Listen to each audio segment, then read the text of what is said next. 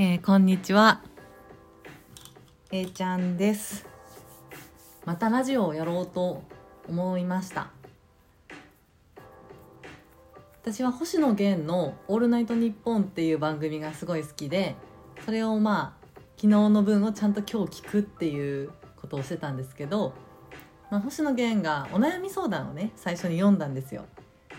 であのそこにこううまく自分の言いたいこととかが言葉にできなくて家に帰った後にすごくこうむしゃくしゃしちゃったりとか、まあ、イライラしちゃってどうしたらいいですかっていうお悩みだったの。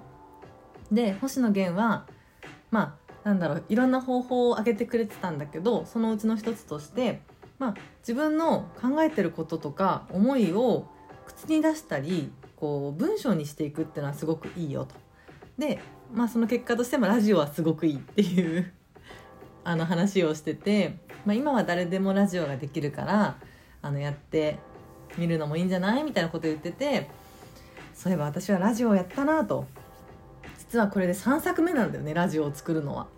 1回目は私の親友の、えー、シカちゃんとシカちゃんと A ちゃんの「ラディオ」っていうのを作ってで4回収録してで結局それでまああの終わっちゃってるんだけど、まあ、それはまたねあのお湯をやりたいねって言ってるから終わってはいないんだけどもう一回実は一人で密かに始めてた時があって「アストロニュース」っていうポッドキャストをね始めてたの。でそれは毎日更新して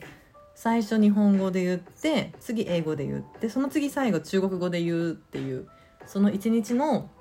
まあ、短いニュースをこう読むから大体まあ5分ぐらい1回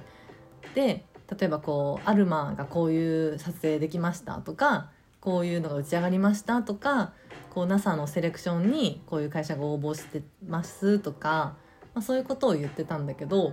でなんか2週間ぐらい続いてだんだんねなんかあ聞いてくれてる人いるやんってなったらなんかあの配信停止になっちゃって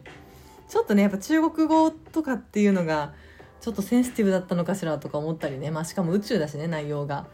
まあちょっとそんなこんなでよくわからないセンサーに引っかかっちゃってあのそれやめて。で3作目ですね、まあ、これはもうねあの初めてそのテーマ設定とかのないラジオになります。えっとまあ今までは宇宙のこととか、まあ、対談形式とかってやってたけど今回のやつはもう私の思ったこととかを記録するようとしてあのやろうかなって思ってる。友達に話しかけるみたいな感じかな。まあどうせ聞いてるのも友達だけだし。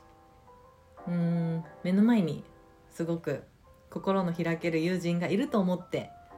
話そうかなと思います。うん。第1回目はちょっとこれで一旦終わります。